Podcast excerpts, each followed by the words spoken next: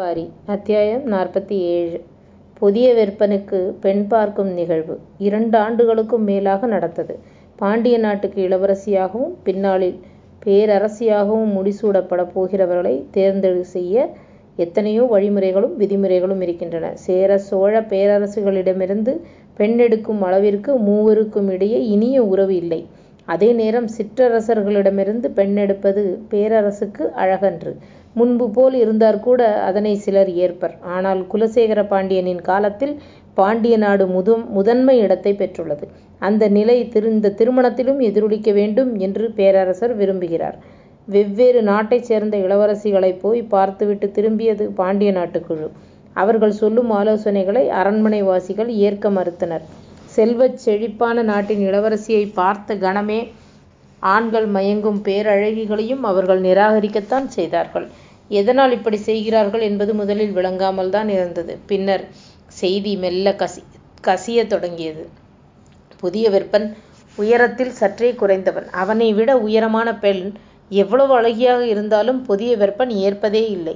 நிராகரித்து விடுகிறான். ஆனால் அவனது உயரத்திற்கோ அல்லது அவனை விட சற்றே உயரத்தில் குறைவான பெண்ணையோ தேர்வு செய்தால் பேரரசர் ஏற்றுக்கொள்வதில்லை அவர் நிராகரித்து விடுகிறார். இளவரசர் நிராகரிக்கக் காரணம் இருப்பதைப் போல பேரரசர் நிராகரிப்பதற்கும் காரணங்கள் இருக்கின்றன. வணிகம் தொடங்கி பாதுகாப்பு வரை ஒரு நாட்டில் அளவைகள் மிக முக்கியமானவைகளாக இருக்கின்றன. பேரரசின் நிர்வாகத்துக்கு மிக முக்கியமானவை கணக்குகளே. நிலவியல் சார்ந்த கணக்குகளுக்கு அடிப்படை நீட்டல் அளவைகளாக இருக்கின்றன. நீட்டல் அளவையின் அடிப்படை கோல் அளவு இருக்கிறது.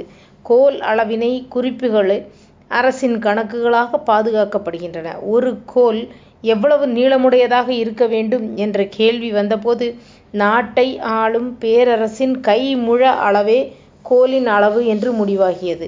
பல நாடுகளிலும் இதுவே வழக்கமாக இருக்கிறது. பேரரசர் குலசேகர பாண்டியனை விட புதிய விற்பன் குள்ளமானவனாக இருப்பதால் கை முழு அளவும் குறைவானதாகவே இருக்கிறது. இது எதிர்காலத்தில் பல மாற்றங்களுக்கும் குழப்பங்களுக்கும் காரணமாக அமையப் போகிறது என்பதை அரண்மனையில் பலரும் பலகாலமாக ரகசிய குரலில் பேசிக்கொள்கிறார் இது அவ்வப்போது பேரரசின் காதுக்கும் போய் சேர்கிறது இந்நிலையில் பெண் பார்க்கும் பொழுது அவனது உயரத்துக்கு சற்றே மேலான பெண்ணாக இருந்தால் பிறக்கப் போகும் குழந்தை நல்ல உயரத்துடன் பிறக்க வாய்ப்பிருக்கிறது. இல்லையென்றால் குழந்தை இவனை விட குள்ளமாக பிறந்துவிடும். அது நாட்டின் எதிர்காலத்திற்கு குழப்பத்தை இன்னும் அதிகமாக்கும். எனவே உயரமான பெண்ணாக பார்க்க வேண்டும் என்பது பேரரசின் உத்தரவு. இது இந்த உத்தரவு இளவரசருக்கு தெரிவிக்கப்படவில்லை. அவரோ தன்னை விட உயரமான பெண்ணை ஏற்றுக்கொள்ள மறுக்கிறார். இதனால் தேர்வு செய்யும் எந்த பெண்ணும் முடிவாகாமலே போகிறாள். தந்தையின் முடிவும் மகனின் முடிவும் இரு வேறு விதமாக இருப்பதால் பெண் பார்க்கும் பணியில் ஈடுபட்டவர்கள் பெரும் குழப்பத்தில் சிக்கி தவித்தனர். இந்நிலையில்தான் சூழ்கடல் முதுவனின் மகள் பொற்சுவை நமது நாட்டு இளவரசருக்கு மணமுடித்தால் என்ன என்ற கேள்வி எழுந்தது. இதே கேள்வி சோழ நாட்டு அரண்மனையிலும் பேசப்படும் செய்தியும் வந்து சேர்ந்தது. சூழ்கடல் முதுவனின் செல்வச் செழிப்பும் யவன அரசாட்சியுடன் யவன வணிகர்களுடன் அவருக்கிருக்கும் தொடர்பும் சாத்துக்களின் தலைவன் என்ற பெரும் பதவியும் யாரையும் ஈர்க்கும் தன்மை கொண்டவை. எனவே இதில் நாம் முந்திக் கொள்ள வேண்டும் என்று பேரரசர் நினைத்தார். இளவரசன் புதிய விற்பனோ அப்பெண்ணை பற்றி எந்த விபரத்தையும்கூடக் கேட்க ஆயத்தமாக இல்லை. வணிகமே அரசாட்சியின் அர்ச்சாணியாக இருக்கிறது என்பதை நன்கு அறிந்தவன்தான் புதிய விற்பன். சேர நாட்டினர் யவன வணிகத்தின் மூலம் உச்சத்தை அடைந்தனர் என்பதை யாவரும் அறிவர். எனவே அவன் உடனடியாக சம்மதித்தான். பாண்டிய நாட்டுக்கு சம்மதம் தெரிவிக்கப்பட்டவுடன் அடுத்த கட்ட பணிகள் தொடங்கியது. சிறிது காலத்திலேயே பேரரசருக்கு மற்றுமொரு மகிழ்வான செய்தியும் வந்து சேர்ந்தது. அவர் எதிர்பார்த்ததைப் போலவே புதிய விற்பனை விட பொற்சுவை சற்றே உயரமானவள் என்று. அன்று அவர் அடைந்த மகிழ்வுக்கு அளவே இல்லை. புதிய விற்பனுக்கு இப்பொழுது இதெல்லாம் ஒரு பொருட்டாகவே இருக்கவில்லை. சூழ்கடல் முதுவனின் மகள் அரண்மனைக்கு வந்து சேரும் பொழுது பறவைகள் எல்லாம் மரத்தில் வந்து அடைவதைப் போல கடலில் மிதக்கும் கப்பல்கள் எல்லாம் பாண்டியன் கையில் வந்து அடையப் போகின்றன. அது கடல் மேலாதிக்கத்தான வாசலை திறக்கும். வணிகம் சூழ்ச்சியை அடிவுரமாக கொண்டது. அது கொடுத்து வாங்கும் இரு கைகளுக்குள்ளும் குருதியைப் போல ஓடுவது. சாத்துக்களின் பெருந்தலைவன் பல நாடுகளின் அரசியல் அறிந்தவனாக இருப்பான். எந்த ஒரு நாட்டின் உள் விவகாரங்களையும் அவனால் எளிதில் அறிந்து செல்ல முடியும். சாத்துக்கள் என்ற இவ்வமைப்பின் கீழுள்ள பெரு வணிகர்கள் பலரும் சிற்றரசர்கள் பலருக்கு பெண் கொடுத்து பெண்ணெடுத்தவர்கள் அவ்வணிக கூட்டத்தின் தலைவன் மகளை பெண்ணெடுப்பதன் மூலம் பாண்டிய நாட்டுக்கு எல்லைக்கும் அப்பால் பல அரசர்களினும் மேலான நிலை இயல்பிலேயே பாண்டிய நாடு அடைந்து விடுகிறது புதிய விற்பனின் எண்ண ஓட்டங்கள் மிக தீவிரமாக இருந்தது. அவ்வெண்ண ஓட்டங்களுக்கு இடையில் மணமகளின் உயரமோ அழகோ மட்டுமல்ல மணமகள் என்ற பெண்ணே தெரியவில்லை. கொடுத்து வாங்கும் கைகளிலான குலசேகர பாண்டியனின் கையிலும் சூழ்கடல் முதுவனின் கையிலும் ஒரே ரத்தம்தான் ஓடிக்கொண்டிருந்தது. இருவரும் மிகுந்த மகிழ்ச்சியோடு மணமுடிப்புக்கு ஒப்புக்கொண்டு மணவிழாவுக்கான ஏற்பாடுகளை பற்றி பேசத் தொடங்கினர். இந்நிலையில்தான் சூழ்கடல் முதுவனின் செல்வச் செழிப்பை பற்றி பல்வேறு செய்திகள் பேரரசுக்கு தெரிய வந்தன. உலகின் பல தீவுகளில் கிடைக்கும் முய மிக உயர்ந்த மணிக்கற்கள் எண்ணற்றவை அவரிடம் உண்டு. அது மட்டுமல்ல வணிகர்கள் பலரும் திருமண பரிசாக தர உள்ள பொருட்களை பற்றி பல்வேறு வகையான செய்திகள் வந்த வண்ணமே இருக்கின்றது. ஒருநாள் பேரரசர் இத்திருமணத்தை முன்னிட்டு சாத்துக்களின் தலைவன் என்ற முறையில் சூழ்கடல் முதுவல் முதுவனுக்கு நான் மிக உயர்ந்த பரிசு புழு ஒன்றினை தர விரும்புகிறேன் என்றார். அவையோர் அனைவரும் கட்டாயம் தர வேண்டும் பேரரசே என்றனர். என்ன தருவது? விலையுயர்ந்த முத்துக்கள் எண்ணற்றவை நம்மிடம் உண்டு. ஆனால் வணி வணிகர் குல தலைவனுக்கு அவற்றை வழங்குதல் வியப்பை ஏற்படுத்தாது. வேறென்ன வழங்குவது? யவனம் மட்டுமன்றி உலகின் பல இடங்களிலும் செய்யப்பட்ட அழகு பொருட்களை பார்த்து மகிழ்ந்தவராகவே அவர் இருப்பார். அவரிடம் பாண்டிய நாட்டு அழகு பொருளை கொடுப்பதும் பொருட்டாக இருக்காது. வேறென்ன தருவது? அவையோர் சளைக்காமல் ஆலோசனை வழங்கினர். வணிகர்கள் மூலம் கொண்டு வரப்பட்ட பொருட்களை பற்றி ஆலோசனைகளாகவே அவைகள் இருந்தன. எனவே எந்த பொருளை கொடுப்பது என்று தெரியாமல் திகைத்து நின்றனர். வியப்ப வியப்பை ஏற்படுத்தக்கூடிய ஒரு பரிசு பொருள் பற்றிய ஆலோசனையை யாராலும் வழங்க முடியவில்லை. பேரரசருக்கு சோர்வே மிஞ்சியது. அவையின் நடவடிக்கையை நன்கு அறிந்தவர்கள் பேரரசரின் சோர்வை எதிர்பார்த்து காத்திருப்பர். அந்நேரம்தான் அவர்கள் பேசத் தொடங்குவார்கள். சோர்வோடு இருக்கும் பேரரசர்கள் அவர்கள் சொல்லும் கருத்தை இயல்பிலேயே பற்ற நினைப்பார் என்பது அவர்களது எண்ணம். ஆனால் அவர்கள் கூட இன்று எழுந்து பேசவில்லை. ஏனென்றால் எல்லா கருத்துகளும் சொல்லப்பட்டாகிவிட்டது. இனி சொல்ல ஒன்றுமில்லை என்ற நிலையில் தளபதி கருங்கைவாணன் எழுந்தான். யாரும் எதிர்பார்க்காமல் தான் இருந்தது. கருங்கைவாணன் முன் வந்தது. பேரரசரை வணங்கிவிட்டு சொன்னான். பேரரசர் அனுமதித்தால் சூழ்கடல் முதுவன் வியக்கும் பரிசு பொருளை பற்றி என்னால் கூற முடியும். என்ன அது? சூழ்கடல் முதுவன் தனக்காகவும் தனது குடும்பத்தினருக்காகவும் செய்துள்ள மிகச்சிறந்த கப்பல் ஒன்று உண்டு. அதன் பெயர் கடற்கோதை. அந்த கப்பலை கண்டு யவன அரச குடும்பமே வியந்ததாம். அதன் வேலைப்பாடுகள் அப்படி. கடற்கோதையை மற்ற எல்லா கப்பலையும் போல ஒவ்வொரு துறைமுகத்திலும் நிறுத்தி அடிமைகளை மாற்றி அல்லது ஓய்வெடுக்க வைத்து மீண்டும் கொண்டு செல்வது அவர்களுக்கு பிடிக்கவில்லை.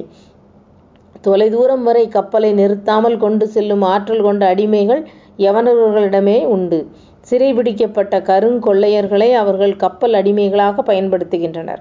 அவ்வடிமைகளின் தோள்கள் சோர்வின்றி நெடுந்தொலைவுக்கு கப்பலை கொண்டு சேர்க்கும். எனவே யவனர்களிடம் எவ்விலையும் கொடுக்கிறேன். அவ்வகை அடிமைகளை எனக்கு தாருங்கள் என்று கேட்டுள்ளார்.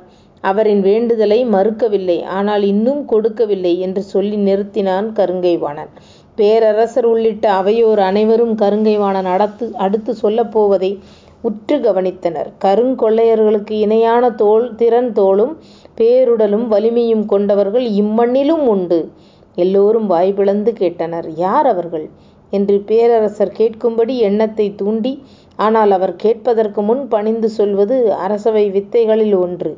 கருங்கை வாணன் பணிந்து சொன்னான் திரையர் கூட்டம் ஒன்று இருக்கிறது மேற்கு மலையின் ஆதி பழங்குடி கூட்டம். அவர்களை வென்று அடிமையாக்கினால் சூழ்கடல் முதுவனை வியப்பிலே திகைவிக்கச் செய்யும் பரிசு பொருளை வழங்கலாம். குலசேகர பாண்டியனின் முகத்தில் மகிழ்வு பூத்தது. அரசவை வித்தைகளில் நம் எல்லோரையும் விஞ்சிக் கொண்டிருக்கிறான் கருங்கைவாணன் என்ற பேச்சு அவையில் கேட்டுக் கொண்டிருந்த பொழுது சிலரின் மனதில் மட்டும் எண்ணங்கள் வேறு விதமாக போய் தலையை கொடுத்து விட்டான்.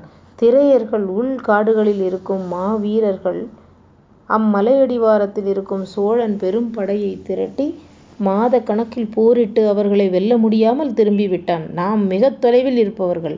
இங்கிருந்து படை திரட்டி போய் அவர்களை வெல்வதெல்லாம் ஒருபோதும் நிகழாத செயல். கருங்கை வாணன் தன் பெயரை தானே கெடுத்துக்கொள்ள வழி அமைத்துக் கொள்கிறான் என்று கருதினர். கருங்கை வாணனை நன்கு அறிந்த சிலர்தான் உண்மையான காரியத்தை சிந்திக்க முடிந்தது. போரினை அரச கடமையாக நினைப்பது அல்ல கருங்கை வாணன் அவனுக்கு அதுதான் செயல். சிந்தனை வாழ்வு என எல்லாம் போரின் அனைத்து முகத்தையும் அறியும் அவனது ஆவல் ஒருபோதும் குறைந்ததில்லை. தனது வீரர்களுக்கு எதிரியை வைத்து போரினை பயிற்றுவிக்கும் வேலையை ஒவ்வொரு போர்க்களத்திலும் செய்பவன். மிகச் சிறந்த எதிரிகளைத் தேடியே களம் அமைத்துக் கொண்டே இருப்பவன். திரையர்களின் வீரம் பற்றி எண்ணற்ற கதைகளை கேட்டு வளர்ந்தவன்தான் கருங்கை வாணன். இன்று உலகம் போற்றும் பாண்டி நாட்டுத் தளபதி. ஆனாலும் கதைகளை உருவாக்கி வைத்திருக்கும் பகை ஒருபோதும் அழியாது. பகை மட்டுமே வீரத்தின் விசையை கூட்ட வல்லது. பகையின்றி ஒருவன் வீரனாக உயிர் வாழ்ந்து விட முடிவதில்லை. கருங்கை வாணன் எல்லா போரிலும் வெற்றியை தழுவினான். ஒரு நிலைக்கு பின் வெற்றி ஏற்படுத்தும் சுவை பழக்கப்பட்டதாக மாறிவிடுகிறது.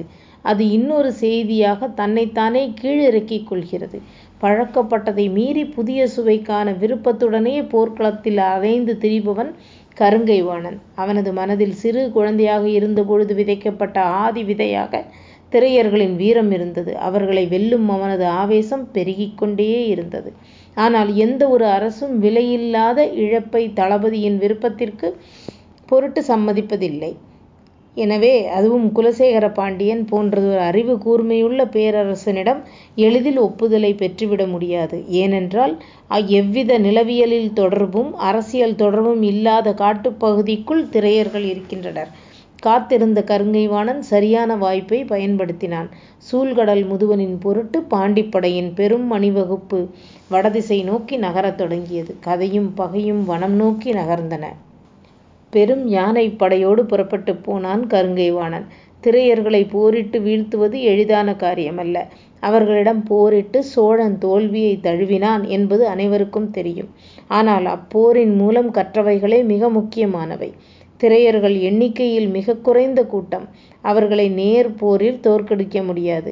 அப்போரில் பங்கெடுத்த இரண்டாம் நிலைத் தளபதியான திதியனை விலைக்கு வாங்கினான் கருங்கை வாணன். அவனிடமிருந்து பல செய்திகள் கிடைத்தன. சோழர் படை போரிலே தோற்றது. ஆனால் திரையர்களின் எண்ணிக்கையில் சரிபாதியை அது அழித்துள்ளது. எனவே மிக விரைவாக இன்னொரு தாக்குதலுக்கு திட்டமிடுவோம் என்று அவன் மன்னன் தெரிவித்துள்ளான். சோழ மன்னன் செங்கனச் சோழனோ அதனை ஏற்கவில்லை. திரையர்களை வீழ்த்த முனைவது வீண் வேலை என்று மறுத்துவிட்டான். திதியன் வழங்கிய ஆலோசனையின்படிதான் கருங்கை வாணன் படை நடத்திச் செல்கிறான். கார்காலத்தின் முன் முன் மழை கொட்டத் தொடங்கியது. திரையர்கள் வசிக்கும் மலைப்பகுதியில் மழையின் கால அளவை சற்று முன்னதாகவே வேகம் கொள்வதாக இருந்தது. அதனை கணித்துத்தான் திதியன் கூட்டிச் சென்றான். ஆற்று வழி பாதையில் கவச வீரர்கள் அணிவகுக்க யானைப்படை மேலேறிச் சென்றது. சரிபாதி தொலைவு ஆற்று வழியில் மேலேறிச் சென்றதும் அடைமழை தொடங்கியது. அதற்காகத்தான் திதியன் காத்திருந்தான். அடைமழை தொடங்கியவுடன் ஆற்று வழியிலிருந்து கரையேறினான். எந்தக் கணமும் வெள்ளம் பெருகி வரலாம் என்பது மட்டுமல்ல காரணம். அடைமழையின் போது யானைப்படையைக் காடறுத்து வேகமாக உள்ளே கொண்டு செல்ல முடியும். மழையோசைக்குள் இச்செயலின் தன்மை வெளியே தெரியாது. திதியன் கணித்ததைப் போல அடைமழை காடு கரைவதைப் போல் கொட்டியது. முதல் நாளினை விட இரண்டாம் நாள் இரண்டாம் நாளினை விட மூன்றாம் நாள் அதன் தன்மை அதிகரிக்கவே செய்தது. அடைமழையின் தன்மை மிகக் கடினமாக இருந்ததால் திரையர்கள் குடில் விட்டு வெளிவராமலே இருந்தனர். சிலர் மலைக் குகைக்குள் அடைந்து கிடந்தனர்.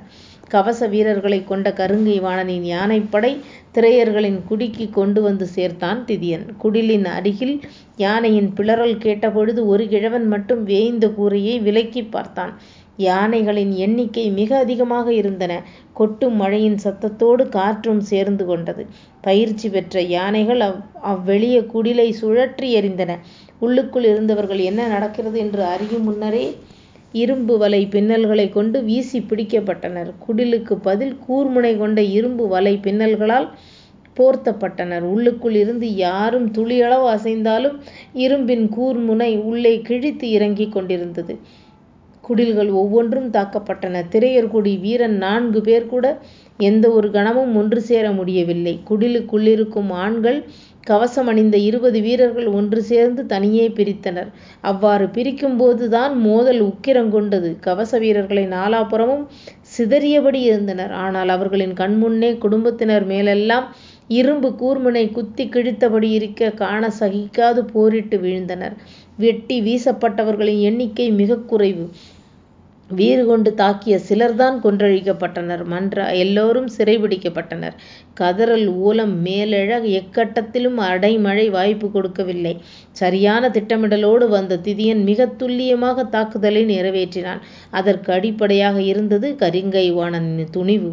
இக்காட்டின் உச்சியில் இருக்கும் தீரர்களை திரையர்களை பிடித்துவிட முடியும் என்பது தளபதிக்கு துணிவு வருதல் எளிதல்ல. சோழன் அத்தனை ஆயிரம் படைகளை திரட்டு வந்து தாக்குதல் நடத்தித் தோற்றான். அவனின் தாக்குதல் நிகழாமல் இருந்திருந்தால் இவ்வெற்றி சாத்தியமல்லை. திரையர்களின் எண்ணிக்கை சரிபாதி குறைந்திருந்தது. அவர்களின் இருப்பிடம், வழித்தடம் பற்றிய செய்திகள் எவையும் கிடைத்திருக்காது. சோழனின் படையெடுப்பே இவ்வெற்றிக்குக் காரணம். ஆனால் வெற்றியை அறுவடை செய்தது பாண்டியப் படை. குடில்கள் எல்லாம் அழிக்கப்பட்டு ஆண் பெண் குழந்தைகளெல்லாம் சிறைபிடிக்கப்பட்டனர். பிடிபட்ட ஆண்களின் கழுத்தில் இரும்பு வளையங்கள் தொங்க கை கால்களுடன் அவை பிணைக்கப்பட்டிருந்தன. வீரர்களின் அருவர் அருவராக இணைக்கப்பட்டு யானையின் மேல்வாரச் சங்கிலிகளுடன் இறுக்கிக் கட்டப்பட்டனர். மற்றவர்களை மொத்த மொத்தமாக அடைப்பட்டதைப் போல சுற்றுவட்டத்தில் கட்டி யாரும் துளி பிசிற முடியாமல் இறுக்கப்பட்டனர். கருங்கை வாணனின் கீழ்நிலையில் இருக்கும் தளபதிகள் மூவரும் புறப்படலாம் என்று சொல்லிக் கொண்டிருந்த போது திதியன் மட்டும் பதில் சொல்லாமல் இருந்தான். மழை கொட்டிக் கொண்டிருந்தது. அழுகையும் ஓலமும் ஆவேசமாக இருந்தது. எல்லாவற்றையும் மழையின் ஓசை விழுங்கியபடியே இருந்தது. யார் பேசினாலும் காதருகே போய் சத்தமாய் பேச வேண்டியிருந்தது. எல்லோரையும் பிடித்து விட்டோம். உடனே இவ்விடம் விட்டு நகர்ந்து விடுவோம் என்ற பொழுது திதியன் சொன்னான் இவர்களின் தலைவனை காணவில்லை. அவனைத்தான் அப்பொழுதிலிருந்து தேடிக் கொண்டிருக்கிறேன் என்று பிடிபட்ட ஒவ்வொருவனின் முகத்தையும் அருகில் பார்த்தபடி சொல்லிக் கொண்டிருந்தான். கொட்டும் மழையில் கைகாலெல்லாம் குருதி வழிய நின்றிருந்த வீரன் வீரர்களை மீண்டும் மீண்டும் பார்த்தான். அவன் தேடிய தலைவன் இல்லை. அவன் இல்லை என்றால் என்ன? கிடைத்தவர்கள் போதுமே நாம் புறப்படலாம் என்று மற்றவர்கள் சொன்னபோது திதியன் சொன்னான் அவனை இவ்விடம் வைத்து கைது செய்ய வேண்டும் அல்லது கொன்று முடிக்க வேண்டும். அவ்வாறு செய்யாமல் நாம் புறப்பட்டால் காட்டினை விட்டு கீழிறங்கும் போது நம்மில் ஒருவர் கூட உயிரோடு இருக்க மாட்டோம். திதியன் சொன்னபின்தான் ஆபத்தின் அளவு புரிந்தது. இது அவனது காடு. அவனோடு ஐந்து வீரர்கள் இருந்தால் போதும் நமது மொத்த படையும் அழித்து விடுவான். மலைச்சரிவுகளில் ஆடுகளைப் போல் நமது யானைகள் உருண்டு செல்வதைப் பார்க்க நீங்கள் ஆசைப்படுகிறீர்களா? என்று கேட்டான். அனைவரும் விக்கித்து நின்றனர். எனது படையின் ஐநூறு வீரர்களை அழித்தவன் அவன். கேட்டவர்களின் நெஞ்சில் அச்சம் பரவிக் கொண்டிருந்தது. அவனை பிடிக்க இதுவே ஏற்ற இடம். அவனை இவ்விடம் வரவைத்தால் மட்டுமே நாம் வெல்ல முடியும். இவ்விடம் விட்டு நகர்ந்தால் அவனது தாக்குதலை நாம் சந்திக்க முடியாது. மழை கொட்டி கொண்டிருந்தது. பிடிபட்ட வீரர்கள் ஆவேசம் கொண்டு கத்தியபடி பிணைக்கப்பட்ட இரும்பு கம்பிகளை வளைத்து நொறுக்க முயன்று கொண்டிருந்தனர். திதியன் மனதில் பகை கொழுந்துவிட்டு எரிந்து கொண்டிருந்தது. எப்படியும் இன்று அவரை சிறைப்பிடிக்காமல் இவ்விடம் விட்டு நகரக்கூடாது என்று பதில் உருவா உறுதியாக நின்றான். பல்வேறு வகையில் சிந்தித்த அவன் இறுதியாக ஒரு முடிவுக்கு வந்தான். அவனுக்கு குழந்தைகள் உண்டு என்று கேள்விப்பட்டுள்ளான். அது நினைவுக்கு வரவே ஆவேசம் கொண்டு கத்தினான். அவனது குழந்தை எதுவென சொல்லவில்லை என்றால் எல்லா குழந்தையும் வெட்டி வீசுவேன் என்று சொல்லிக் கொண்டிருக்கும்போது அது நிகழ்ந்து கொண்டிருந்தது. யாரும் சிந்திப்பதற்கும் கனப்பொழுது அவன் நேரம் வழங்கவில்லை. வார்த்தைகள் முடியுமின் செயல்கள் நடந்து கொண்டிருந்தன. ஒரு கட்டத்தில் அவனது சினம் கண்டு கருங்கை வாணனே அதிர்ந்தான். முன்னால் நின்றிருந்த ஒரு சிலரால்தான் அவன் பேச்சை தெளிவாகக் கேட்க முடிந்தது. மற்றவர்கள் எல்லோரும் அந்த செயலைக் கண்டு வெளியே வெறியேறியபடி கத்தியபோது முன்னால் நின்றிருந்த பெண்ணொருத்தி தலைவனின் மூன்று குழந்தைகளையும் அடையாளம் காட்டினாள். அம்மூன்று குழந்தைகளின் இடது கால்களை ஒன்றாக கட்டி மரத்தின் உச்சியில் தூக்கினான் திதியன். கைதானவர்களின் கதறல் மழையோசையும் தாண்டி காட்டை உலுக்கியது. மழையின் வேகம் குறையத் தொடங்கியது. திதியன் கடைசி வாய்ப்பை வழங்குவதாகச் சொல்லி பெரும் ஓசையை எழுப்பினான். அவனது வீரர்கள் மர உச்சியில் தொங்கவிடப்பட்ட குழந்தைகளை நோக்கி அம்பெய்ய ஆயத்தமாயினர். கைதான வீரர்களின் ஆவேசம் அடக்க முடியாதபடி இருந்தது. யானையோடு கட்டப்பட்ட அறுவரும் இழுத்து நகர்த்தியபொழுது நிலை கொள்ள முடியாத யானைகள் பிளிறத் தொடங்கியது. அவற்றின் கால்கள் நீரோடும் ஈரமண்ணில் வழுக்க ஆரம்பித்தது. முன்புற யானைகள் நிலை திணறிக் கொண்டிருந்தபோது பின்புற யானையொன்று சரிந்து உட்கார்ந்தது. திரையர்கள் யானையை நகர்த்தும் ஆவேசம் கண்டு பாண்டிய படை உரைநிலை கொண்டது. நிலைமை கட்டுக்கடங்காமல் போய்க் கொண்டிருந்தது. ஆனால் திதியன் எதற்கும் கலங்கவில்லை.